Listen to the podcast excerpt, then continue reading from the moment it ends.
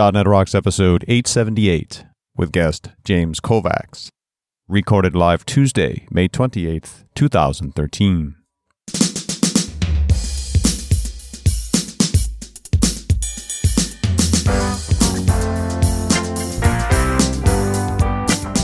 This episode is brought to you by Telerik, offering the best in developer tools and support, and by Franklin's.net, makers of GesturePak, a powerful gesture recording and recognition system for Microsoft Kinect for Windows developers. Details at gesturepak.com. And by Diatom, developers of the .NET Rocks mobile app, available now for Windows Phone, iPhone, and Android phones.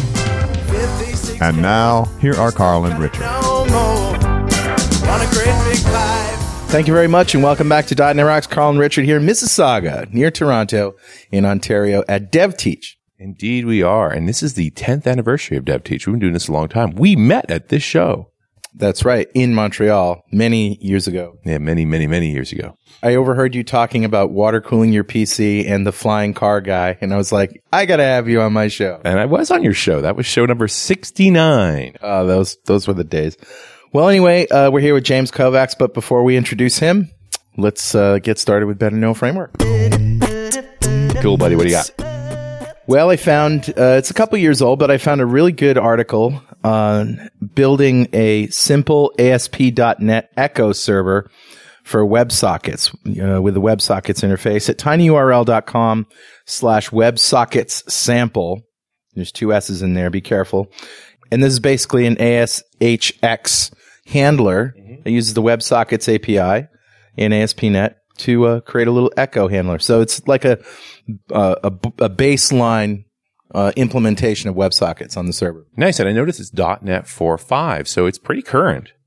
Yeah, it's been updated for .NET 4.5. In fact, he talks about using the NuGet package to get Microsoft WebSockets. Nice.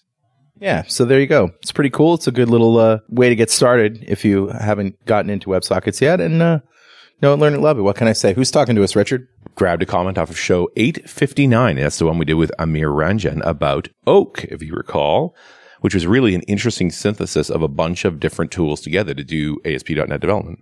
And we're going to be doing a DNR TV on that. Yes, DNR TV is not dead. We are going to do a couple on Oak. Awesome. I'm excited about that. That's really great. This comment comes from the user handle sgraphics, so I don't actually know your name, but that's all right. And he says, thanks for the interesting show. Combining pieces, that's libraries, modules, and packages, in an innovative polyglot manner is definitely the future. I think we can see that technologies with great package managers strive faster and gain more ground. This actually ties in with the whole one ASP.NET theme, that Microsoft's mission is actually not only to create a well-functioning universal ASP.NET project experience, but tie that in with the NuGet package manager in some crazy way so that the entire experience would help us be much more like Amir Ranjan. Microsoft has made it easier to mix and match layers in an extremely fluent way. I agree. I think, I appreciate that Microsoft's starting to embrace the reality that it's a heterogeneous world and that there's good things to learn from the Ruby guys and the Java guys, and we're starting to see more of this. NuGet, it comes from the Linux world. It's just they've done it really well, and package management is cool. So thank you so much, sgraphics. A .NET Rocks mug is on its way to you, as long as I can get your address. And if you'd like a .NET Rocks mug, you can write a comment on the website at .NETRocks.com or via the mobile app available for iOS, Android, and Windows Phone. And Windows 8. And Windows 8 now, too. Yeah, there's a Windows 8 app now for .NET Rocks, and you can write comments on there. It appears on all the other systems. Fantastic. And before we go any further, I need to tell you that Pluralsight provides comprehensive training online for developers. They have hundreds of hardcore developer training courses authored by MVPs and industry experts. They release 12 to 15 new courses every month and offer a free 10-day trial. Pluralsight offers a wide range of developer training courses, including coverage of iOS, Java, Android, web development, and pretty much anything you can think of on the Microsoft stack, including some by our guest, James Kovacs. Try Pluralsight today. Subscription plans start at just $29 a month. And with that, let me introduce to you again James Kovacs. It's been a few years, but he is a technical evangelist for JetBrains. He's passionate in sharing his knowledge about object orientation, solid, TDD, BDD, testing, object relational mapping, dependency injection, refactoring, continuous integration, and related techniques, you know, modern software development. He blogs on CodeBetter.com, as well as his own blog at JamesKovacs.com. He's a technical contributor for Pluralsight, writes articles for MSDN Magazine and Code Magazine, and is a frequent speaker at conferences and user groups. He's the creator of Psaki, a PowerShell-based build automation tool intended to save developers from XML hell. James is the Ruby Track Chair for DevTeach, one of Canada's largest independent developer conferences. He received his bachelor's degree from the University of Toronto and his master's from Harvard. Thank you, gentlemen. Glad to be back. Great to have you back, and great to be here in Canada again. So while your bio says the Ruby track, you're actually running the JavaScript track? That's right. Running a JavaScript track as well as a web track with Christopher. Nice. And going really well, actually. Yes, I've heard a lot of positive comments, a nice variety of talks in both tracks, and sort of get your feet wet in web development and understand the latest techniques. Are you getting into the functional side of JavaScript here at DevTeach? I just gave a talk earlier today on exactly that topic. And how was it received? It was received very well. A lot of interest in using functional techniques to tame JavaScript code. Do you find that the people who are interested in this are functional already and then want to apply it to JavaScript, or are JavaScript programmers that want to see what functional programming can do for them? Most of them are actually C# or Java developers who dabble in JavaScript and want to apply functional techniques to their JavaScript because they're realizing that it's turning into spaghetti and getting out of control. So this is just all about trying to manage JavaScript in a reasonable way? Very much so. JavaScript has a lot of different languages that it originated from. Yeah. And so some of those were from an OO type paradigm, the prototype OO type systems, but it also had its roots in functional languages. And so if you treat it more like a functional language, you can achieve much more composable systems that are much more maintainable. Well, I think you hit the nail on the head, maintainable and also resulting in less code, which always means a faster experience and a better experience. Absolutely. Yeah, nothing's more maintainable than fewer lines of code. Yes, the easiest code to maintain is the code that you don't have to write. Nice. I love it. So tell us about what we can expect when we look into functional programming in JavaScript. Where does it start? Really, it's looking at JavaScript in a more declarative style and using treating functions as first-class objects within language. A lot of people program JavaScript in a very procedural manner with for loops and if statements and the like, whereas in a much more functional manner, you declare functions to perform little actions, little composable pieces, and then you string them together in a pipeline. So you can do this yourself, but it's often easier to use a framework such as, it's really more of a library, such as underscore.js, which was extracted from Backbone.js. And there are other related libraries that do similar things like lazy.js. And so the idea is you end up with a line like do this, do dot, do that, dot, if that, dot, do this, that kind of syntax, sort of chaining together functions. Right. You'd have often in a functional paradigm, you're operating on a collection. So if you're doing jQuery, you can use in a functional style. So you say, get me all of the elements that have the class credit card number on them, and then apply this validation when you lose focus. And you can typically do that in one or two lines of code. Exactly. And just one or two lines of code rather than having many, many lines. And lots of event handlers and just all of that kind of, that's where JavaScript gets really ugly, right? Is trying to manage that event bubbling behavior and trying to capture all the things at the right level. And you eventually build this code that is so dependent on the structure of the page that the moment you change the page in any way, you're in hell. It's very painful. And there's also a lot of complexity in terms of managing the state. A classic example is capturing the scroll event on a window. Mm-hmm. You are scrolling the window. That scroll event is firing hundreds, thousands of times a second. Sure. And if you're actually firing the event handler every single time, you can take the browser down in certain browsers. So one of the things that you want to do is you want to only actually execute that event handler after the user stops scrolling, or at most once per second. And so you've got Boolean flags. Has this event already been called? Sounds like we need reactive in there. Reactive can be used in a very functional way. Mm-hmm. I would consider it one of the functional libraries, which is its own piece, which we should talk about in a bit. But one of the things that underscore gives you to deal with this scrolling problem is the notion of throttling or debouncing. So you can create a callback handler that at most gets called once per second, or gets called once per second, but then won't get called again. Wow, that's great. So it's a simple one line of code that changes your function, basically wraps all of that conditional logic and the set time it calls and everything else. And it's just like underscore.debounce. And where do you set the rules for how often you want to fetch or respond to a particular handler like that? Typically, what you would do with underscore is you would declare the function as you would normally, mm-hmm. the non-debounced version. And then you would say underscore debounce function name, and then the sort of criteria. Here's what I think debounce looks like. The time period. And it would return a new function that would perform that behavior. Okay. Yeah, and I like that because then it depends on the function and its particular behavior, the ones you want to wrap up. And then when you want to do more complex things, like when I'm scrolling and the user has depressed a button, or I've got events coming in, you've got multiple event streams, essentially, that you want to compose together. Reactive Extensions from Microsoft is an excellent choice, where you're really taking a series of events in time and treating it as a collection, and using functional principles to iterate over events, which is kind of a mind-bending idea. It's mind-bending, but when you have lots and lots of events to consider, it's amazing. So you say JavaScript comes from, a functional background as well as the sort of object-oriented languages, but how can we be functional in JavaScript without using a library like underscore.js? By actually using functions as first-class objects. So you can pass functions as parameters. You can compose functions. You can JavaScript has higher-order functions that functions can take other functions. Without a library or some help, you end up writing a lot of code. Not typically a lot of code, but there's a lot of boilerplate that you do have to write, and you end up creating something like underscore. So don't do it.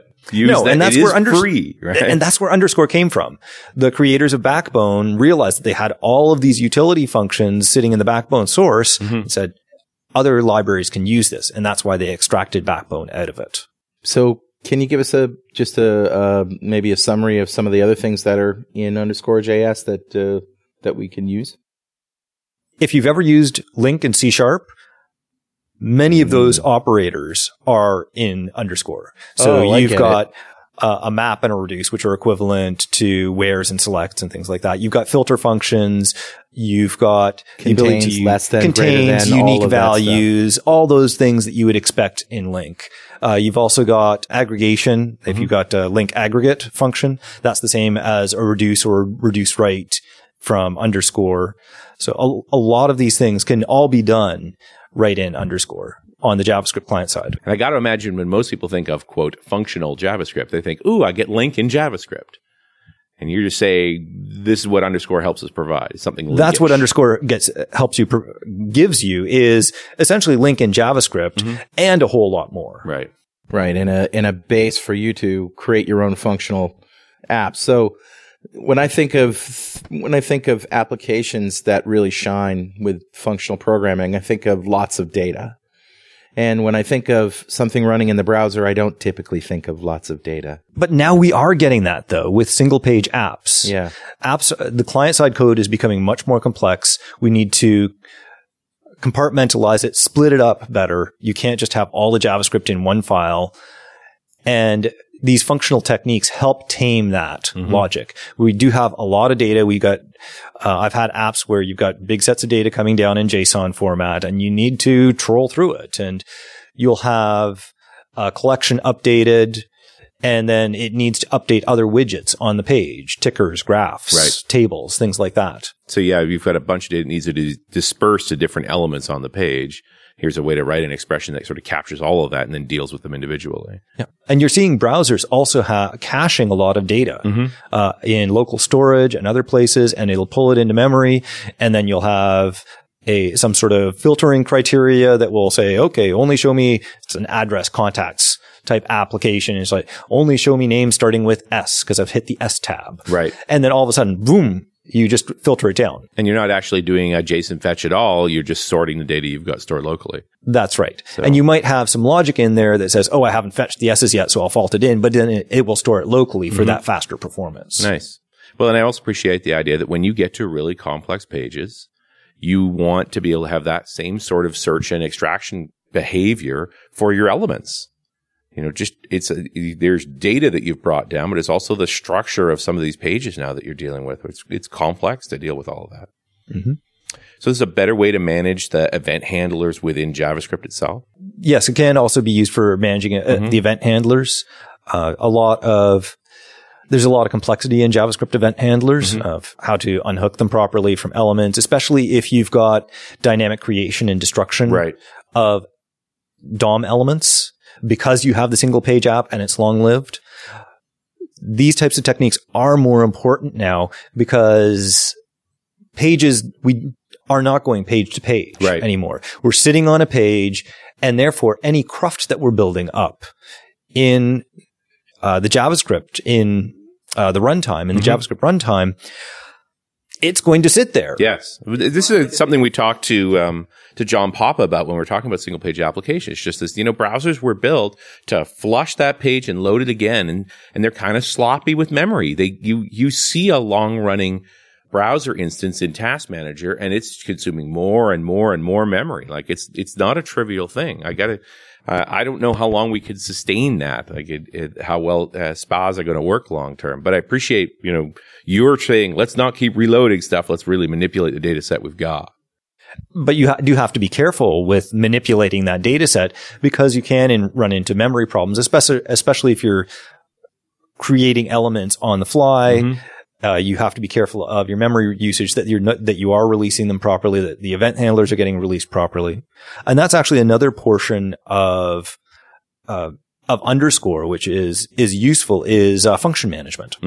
So part of dealing with event handlers is JavaScript has this really weird notion of what this pointer actually is. Right. And what it is dependent on how a function is being called. Yeah, I see that you can bind an object to a function so that this becomes that object every time that function is called. Exactly. So there's the underscore.bind method that deals with setting the this pointer to something sensible, so you don't have to worry about it. That's awesome, actually. Like, just think about how much fancy dancing we've done inside of JavaScript to deal with that particular issue. Yes. Yeah, and scoping and all of that crazy stuff.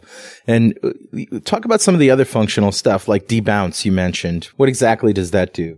What debounce does is it ensures that a function is only called after there's a certain quiescent period. So that function hasn't been called in the last 2 seconds or 1 second, however long you set. So that was the thing that you used to prevent event handlers from being fired too rapidly. That's right. And then you can also, the related one is throttle, which says still call it, but only call it at most once per second. Right. So even though, and you see this effect, like drag your mouse pointer across a div and, you know, thousands of event fires could happen. I think your example was with the scroll bar. Thousands of events can fire that are all more or less same events, slight variations. And you want to just absorb a bunch of those so that you don't have your handlers running more often than they need to. Exactly. So what's memoize? Memoization is a functional technique, which is a classic space-time trade-off. So if you're doing... I knew we were going to get to Star Trek sooner or later. So what it does is memoization of a function. It remembers the result of a calculation. So the classic example is the Fibonacci sequence. Right. So I was demonstrating earlier that on my laptop, if you do a ask for the Fibonacci numbers from 1 through 50, it'll take about 30 seconds to calculate, because when it gets to number 50, it's calculating the values of 49 and 48 and 47 all the way down. But it already did that for the Fibonacci of 49 and for 48 and all the way down. So what memoization does is it remembers the value of those calls. So it's sort of like a cache. It's a cache. Yeah. But the nice thing about it is you call underscore.memoize on the normal function, and it handles all the caching for you. Wow. It doesn't, so all of a sudden, on the example that I gave where it took 30 seconds to calculate Fibonacci of 50, with, as soon as you memeoize it, it takes under a second. Wow. So it's just utilizing resource more intelligently. Yes. And you just have to make the decision. Is the space, are you going to be calling this function enough to remember, make it worthwhile remembering the results or not? Yeah, is it worth taking up that memory space? Absolutely. Very neat. Can you talk to us about defer? Deferring. So defer is a simple, I don't want to call this right now. So okay. Call it later. It's the equivalent of set timeout. So often what underscore is doing is it's just delaying, or it's utilizing either browser functions or JavaScript runtime functions to perform these actions. So a lot of these things like defer and debalance and throttle are just calling set timeouts and related timer functions underneath the covers for you. So you've hit a basic a point where you've got to run a chunk of code, run the particular function. Maybe it's going to do a callback, or now I'm thinking like web timing. As a guy who used to live a lot of times in web timing, it's like you do need to get the web timings up there eventually. So the idea that at a logical point I could just say, hey, go fire the web timings up, but defer it. Do you just set it for a certain amount of time, like 30 seconds? Yes, exactly. Can you wait until the stuff has calmed down? We're in more of a little idle state. I don't know how to say it. Like, yes, there's actually another function in there. I'm trying to remember what it's called.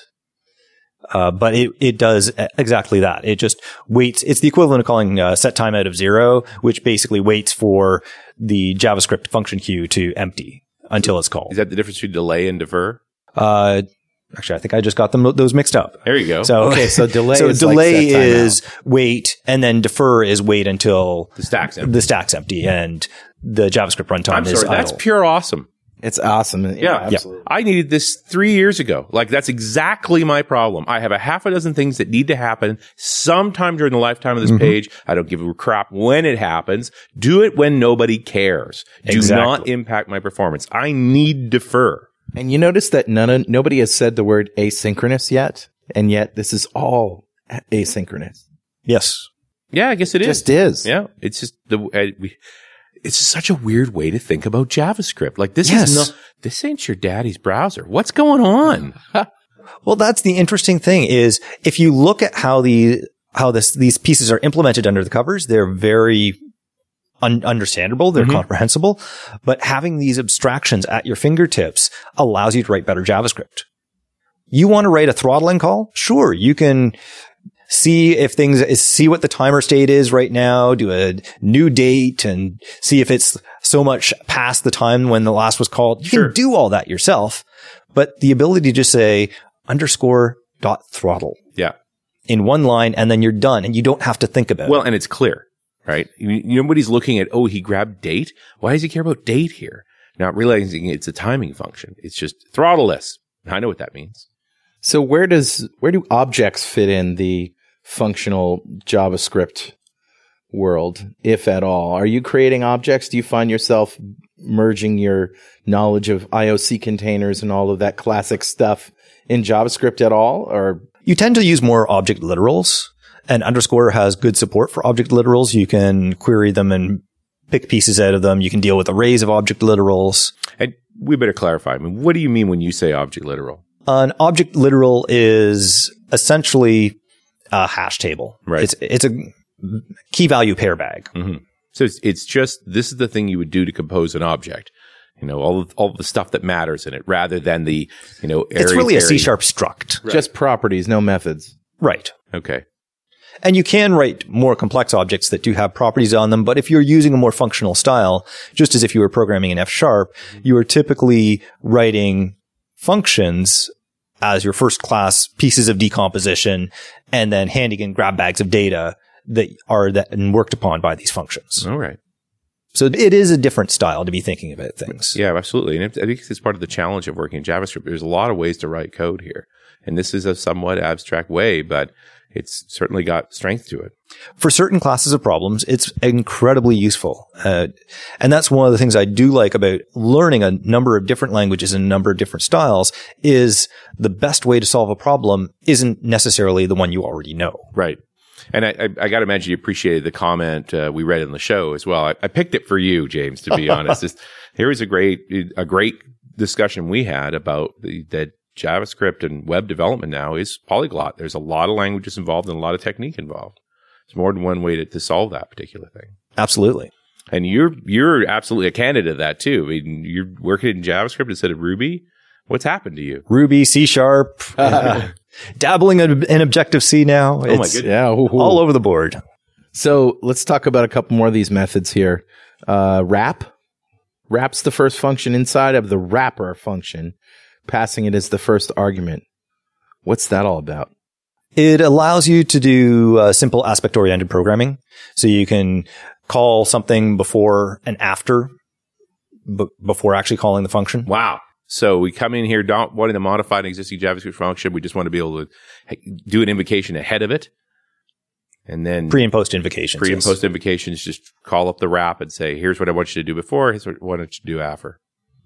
Very cool. And what about compose? Compose allows you to chain together functions.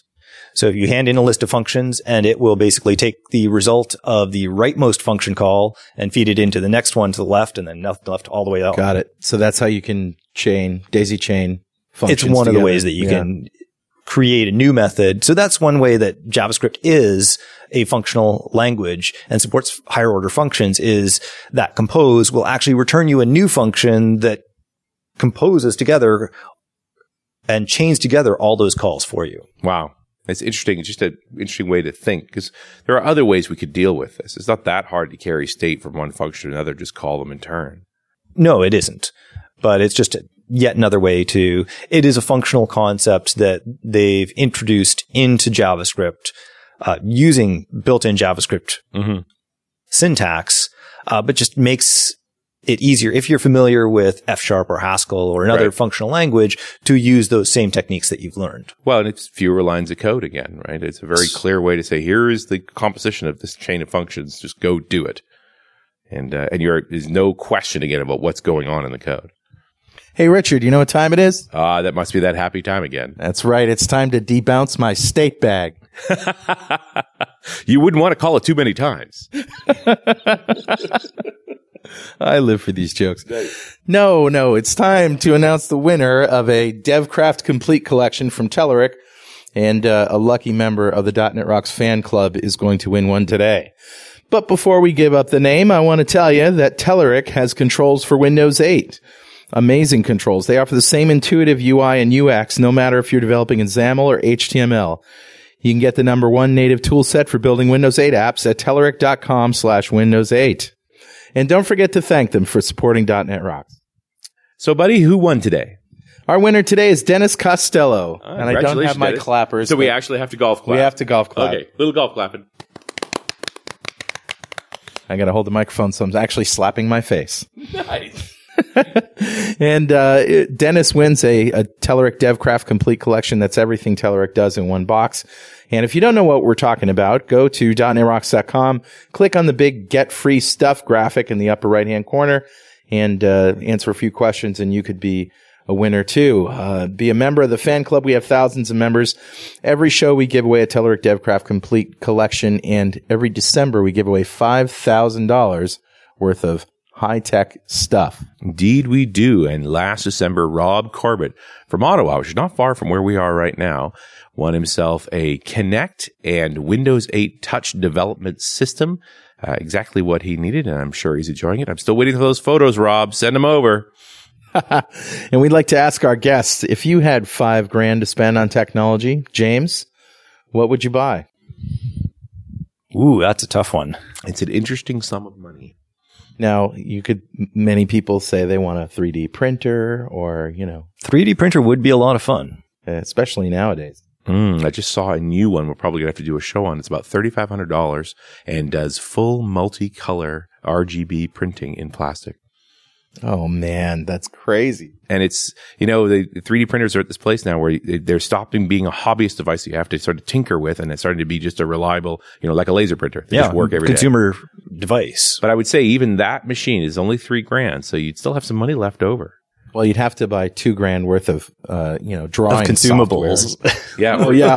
Or the plastic to put in the thing. Yeah. Spools of plastic. I also think a good Wacom drawing tablet, because it's really the skill set is the 3D drawing.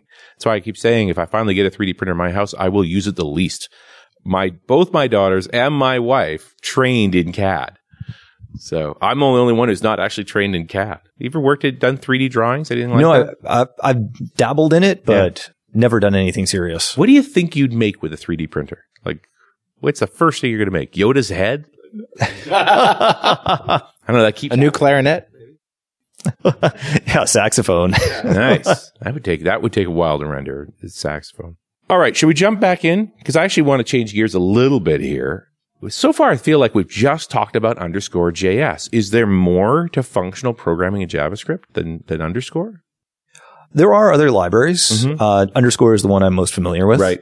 But there are other functional concepts that underscore doesn't provide. One of them, when you're doing a lot of functional research, is you want to be sorting through collections. A lot of it comes from the mathematics realm. Right. And you're dealing with infinite series. Mm-hmm. So underscore can't handle that, but there's lazy.js, which can. Okay. So sort of a specialty in the functional space if you're going to deal with infinite series, I'd go to lazy. Yeah. So if you want to check out Project Euler, EULER. Yeah, we mispronounced it the first time we heard it. Euler. I've done that too. Yep. Yeah, Project Euler. No, it's projecteuler.net. And it's got a whole series of mathematical problems. So find the sum of all primes under 1,000. Wow. And so it's very mathematical. So you need these sort of infinite series to start your problem off at. And it's like, okay, well, give me the all whole numbers that are primes that are, so you're basically taking a infinite set and you're gradually filtering it down. It's like, okay, give me all the primes that are now less than 1,000, and lazy.js actually gives you that notion of lazy collections, lazy evaluation in JavaScript. So that's a really interesting one.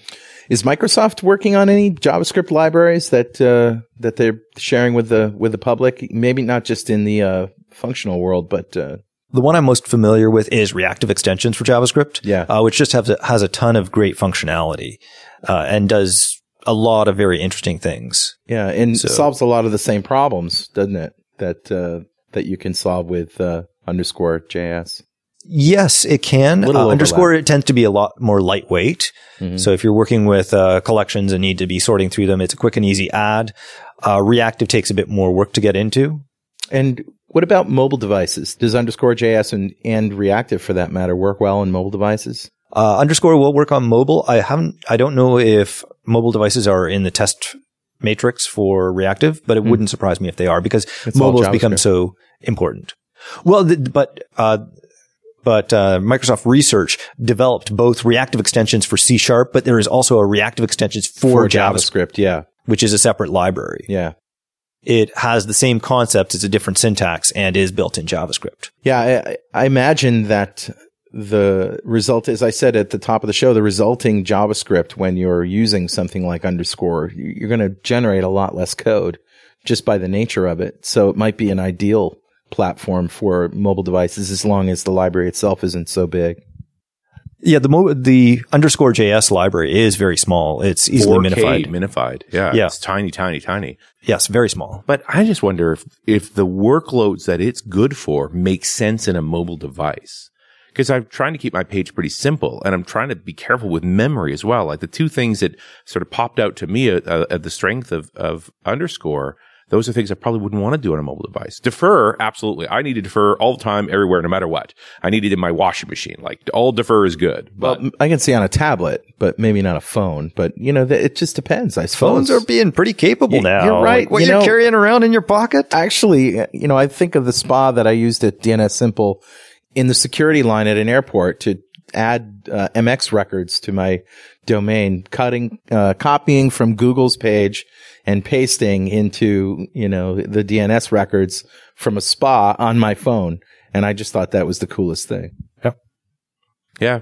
And right. When you, I really buy into this. I don't know if you do as well, James. One web page, right? Like, don't make an M dot. Just one web page, yes. Responsive to. And .NETRocks.com is not an example of that web page. Yes, we know. We're working on that. Yeah, the cobbler's children has no shoes. Like, we are clearly guilty of that, but it's on our list that we're going to solve this problem. But so I guess you'd want to be using underscore throughout in all the mobile environment as well, just to keep it under control.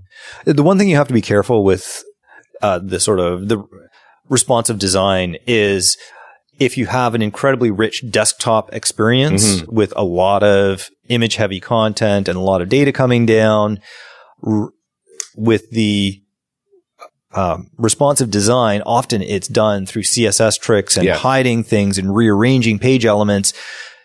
You're loading a lot of stuff you're not using. Exactly. Yeah. And so sometimes it can work really well, mm-hmm. but other times you want to be careful. And that's have no a dedicated critique on functional programming or anything like that. That's just good responsive web design. That's right. Yeah, it's an interesting problem in that respect. What about doing these functional designs outside of the browser? Do you play with Node.js at all? Like, is it something you'd look at for this? I have played a bit with Node.js. I don't claim to be an expert, mm-hmm. but underscore does work there as well. Mm-hmm. There are there's the node-lazy library, which is similar to lazy.js, mm-hmm. which once again does similar things, allows you to create these infinite lazy collections and perform these evaluations. I got to imagine that Node is a great environment for underscore. I mean, because, you can deal with a lot more data on the server. You're usually dealing with a lot more data on the server than you are on the client. And, like I said before, when I say a lot of data in the functional world, I mean a lot of freaking data, yes. Not just what you can keep in memory on your browser. Yes, that's one thing that functional programming excels at is large data sets. Mm-hmm. Amanda Locker did a talk at DevTeach here a number of years ago where she was comparing F Sharp versus C Sharp solving the same problem. Right. And she put all of the code for a particular insurance calculation on one slide in F Sharp. And it was small code, but it was legible code in F Sharp. And then in C Sharp, the code was literally a pixel high. To get on one page. Get it on one page. That's hilarious. And I really appreciate you bring up F Sharp as well, because F Sharp to me seems like a statically typed functional approach to programming. And Java is so dynamic. I don't know if I'm just not getting my head around it fully. Like, is that a strength or a weakness? It's a difference. Okay. It's a difference. Mm-hmm. So you have to, there are advantages to dynamic typing and there are advantages to static typing. Mm-hmm. The one thing I do really like about F Sharp is it has a very strong type inferencing engine. Right. Much stronger than C Sharp. Until you've played with F Sharp, you really don't understand how much hair you don't have to pull out when you're just declaring expressions of funcs, of ints, of all the way down, these very deeply nested generic types of generic pieces that you don't want to have to worry about. And the F Sharp compiler just figures it out. You just declare it as a val and off you go. Right. Well, you bring up an interesting point too, which is that in some ways, strong typing just isn't the same thing in a functional world. You are always passing these complex structs dynamically between functions. Well, it is still strongly typed though, but in mm-hmm. a different sense. There's a lot more implicit use of generic types. Right. In a in a functional language. So it's strongly generic. Yes. But the other element that I think is a big deal around stuff like JavaScript that isn't evil, we had Doug Crockford on all this time ages ago, JavaScript, the good parts. And one of the things was you needed these testing frameworks around managing dynamic behavior so it didn't bite you in the end. You wanted maintainable code. And again, it's like, how much more work is that compared to let's go live in a strongly typed functional world? The part of the challenge that I see is people fall back on static typing as a crutch for not testing. Mm-hmm. And what the compiler can tell you is, does it obey the lexical rules of the language? Right. That's all it can tell you. It can't tell you if you flipped a Boolean the wrong way. Right. And so you're not going to allow us to say, hey, strong typing is a kind of testing. Is it really not? Strong typing is a type of testing. Okay. Am I getting out the type of object that I expect? Mm-hmm. That's all the compiler is telling you. Right. Is it returning something that has the form and structure that I'm expecting. You can do that in a dynamic language too. And good dynamic language programmers do that, but they test so much more. Well, I think one of the parts of this is because you're going to build tests just to deal with the type issues, you probably build all the other tests you need too. Exactly. Where we can sort of hold back on that longer in the strongly typed world. Much to the detriment. You kind of dig yourself a bigger hole before you realize. I'm not saying it's a good thing. It's just, you know, it's clearly a bad thing and you want to write the tests. The fact that JavaScript's going to kill you so much sooner if you don't get the tests around it. So you go down the right path. What is the underscore object itself in underscore.js? It is actually a function, just like all objects inside of JavaScript are functions. And functions themselves are a type of object, so bit of weirdness there. But it's just like the $ object in jQuery. Okay. It is essentially the namespace or class that you get access to all of the functions.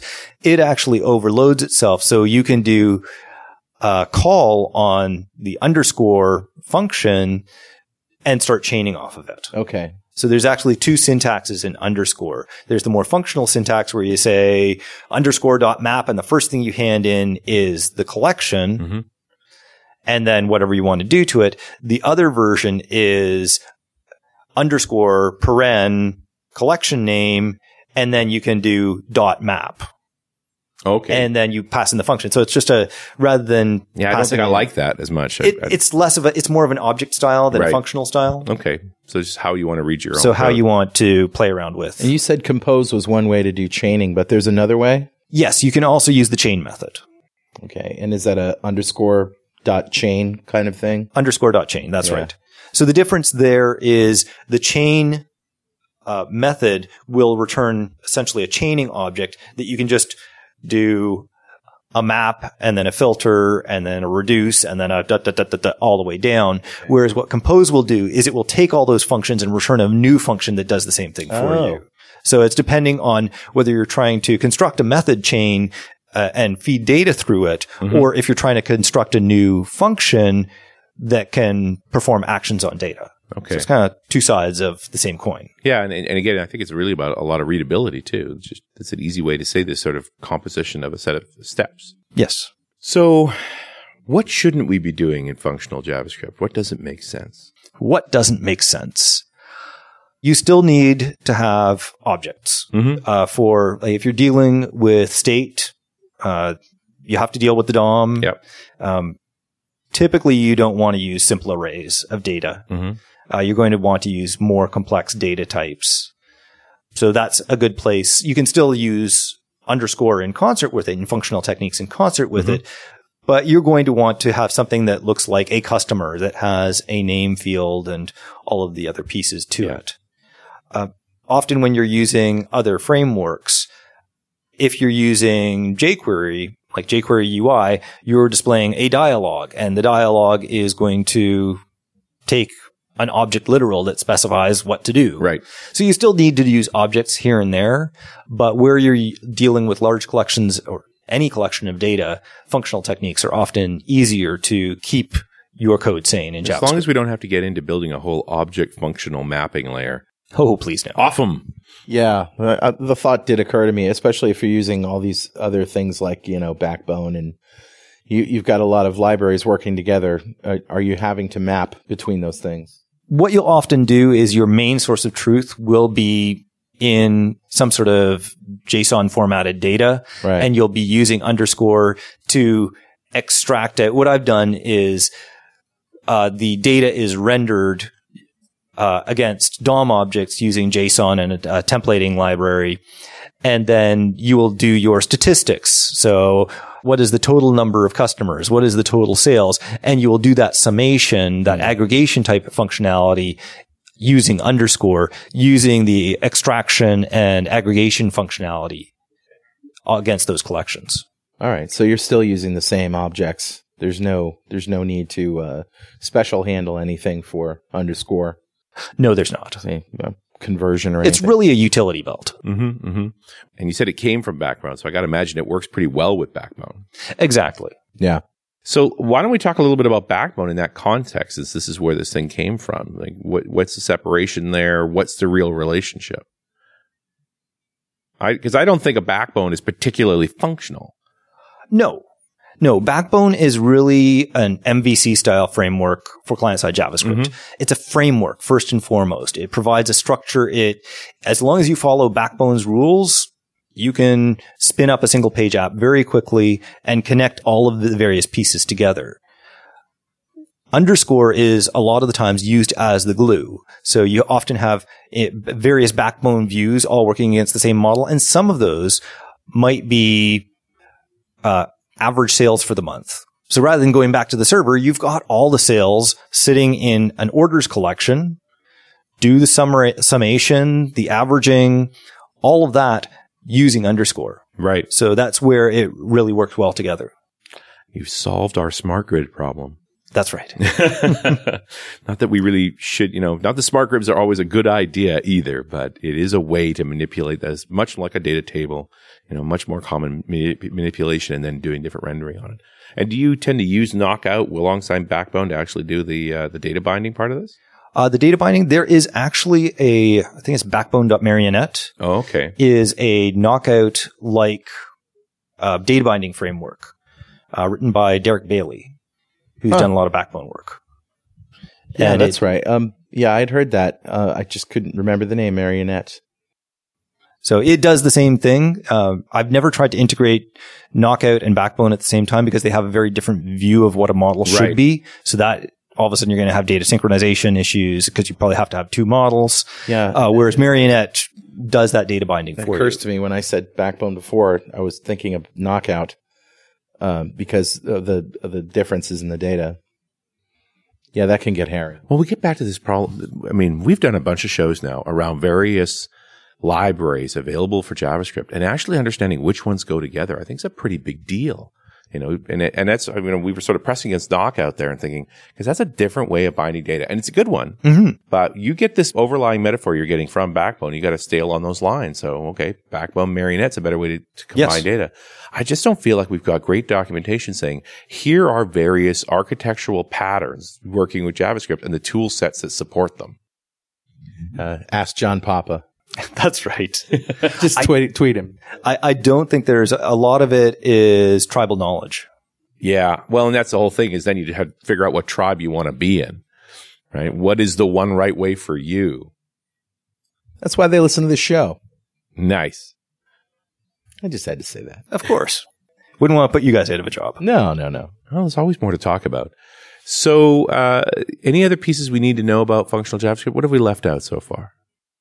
I think we pretty much covered things. Got it nailed. So get happy with underscore.js. Good things will happen to you. And you don't have to program functionally with underscore.js, right? That's the natural tendency. It's the way it's going to work. Yes. And you're going to find things are much easier once you embrace it. Once you embrace it, and it will get you started so that you can start branching off and looking at other pieces like lazy.js and other functional techniques, just other ways of making your JavaScript code more palatable, easier to work with. James, tell us what you've done on Pluralsight. Pluralsight. Recently, I released a Git course. Actually, it wasn't that recently, but that one's been popular, and I've done an Hibernate course, continuous integration. So I've done a variety of things with Pluralsight so far. Awesome. And it's been a lot of fun. Yeah, that's great stuff, and we love them. Well, what's next for you? Where are you off to after DevTeach? I'm heading back to Calgary, and I'm going to be spending some time with RubyMotion. RubyMotion. What's a RubyMotion? RubyMotion allows you to program iPhone apps and iPad apps, anything on the iOS platform, using Ruby rather than Objective-C. And that's good. That's really interesting. I think that's a tablet show. That's definitely a tablet show. I have been trying to wrap my head around Objective-C, and it is one weird-ass language.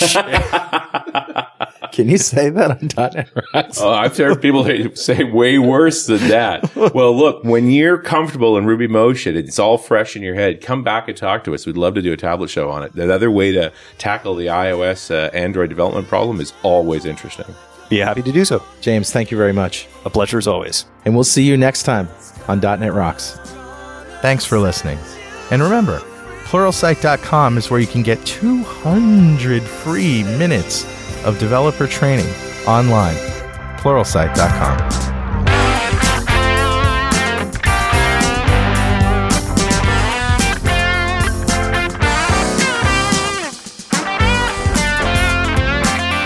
.NET Rocks is recorded and produced by Pwop Productions, providing professional audio, audio mastering, video, post-production, and podcasting services.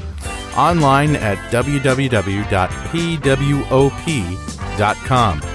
.NET Rocks is a production of Franklin's Net, training developers to work smarter and offering custom on-site classes in Microsoft development technology with expert developers. Online at www.franklins.net. For more .NET Rocks episodes and to subscribe to the podcast feeds, go to our website at www.dotnetrocks.com.